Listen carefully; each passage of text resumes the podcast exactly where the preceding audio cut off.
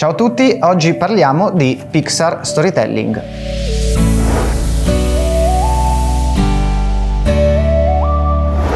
Pixar Storytelling è un piccolo libro, parliamo di 110 pagine scarse, ma che riesce a riassumere in queste poche pagine, diciamo, tutta la scaletta che c'è da seguire per creare uno storytelling coinvolgente, quindi parliamo di storie cinematografiche in questo caso, tutti gli esempi indicati su questo libro sono effettivamente tratti poi da film o cortometraggi della Pixar.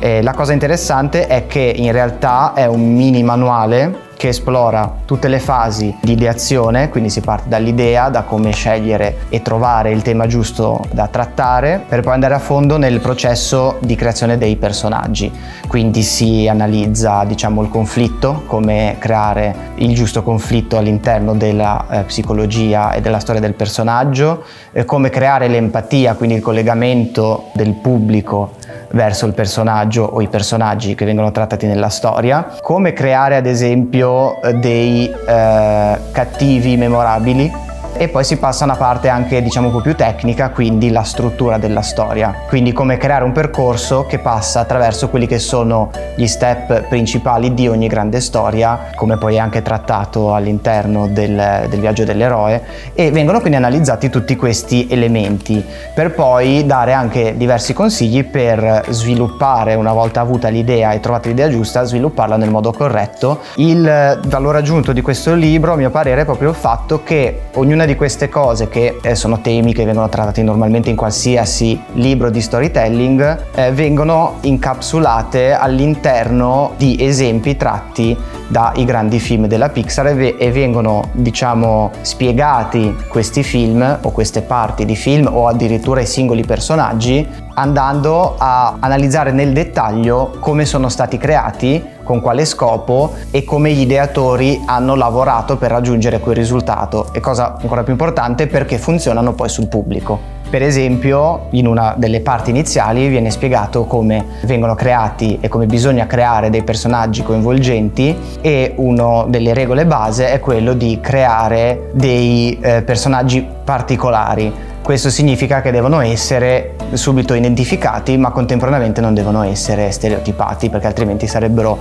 mm, subito noiosi e poco interessanti. E per esempio in Alla ricerca di Nemo è memorabile tra i personaggi lo squalo, o meglio la compagnia di squali, che sono per definizione di animali che vengono identificati come cattivi e cacciatori, che in realtà sono vegetariani e quindi questo li rende subito particolari interessanti. Oppure Dory che perde costantemente la memoria, oppure cambiando ancora film, Wally che è innamorato del film Hello Dolly e lo guarda in continuazione, quindi un robot che rimane attratto e appassionato da un film. La cosa interessante di questo libro è che ogni capitolo si conclude con un riassunto di tutti i concetti principali che si sono trattati, appunto riassunti in pochissime righe. E quindi non c'è bisogno di andare a sottolinearsi magari delle parti che sono importanti o delle definizioni perché poi vengono tutte riassunte in questo breve paragrafo. E un'altra cosa importante, sempre a conclusione del capitolo viene mh, dedicato un paragrafo con un esempio specifico tratto da un film, ad esempio qua ho aperto c'è Inside Out. E in ultimo,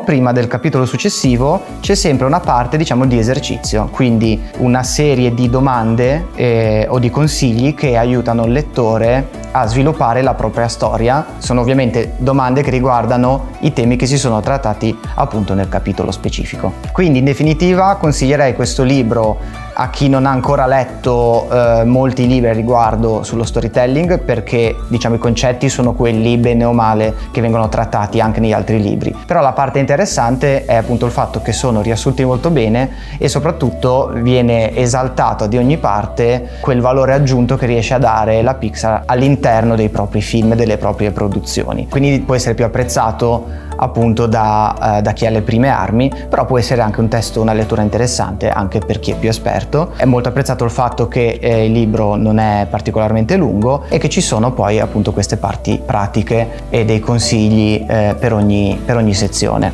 Questo era Pixar Storytelling, l'autore ve lo lascio in descrizione insieme al link perché è un po' impronunciabile nel mio caso e ci vediamo la prossima volta.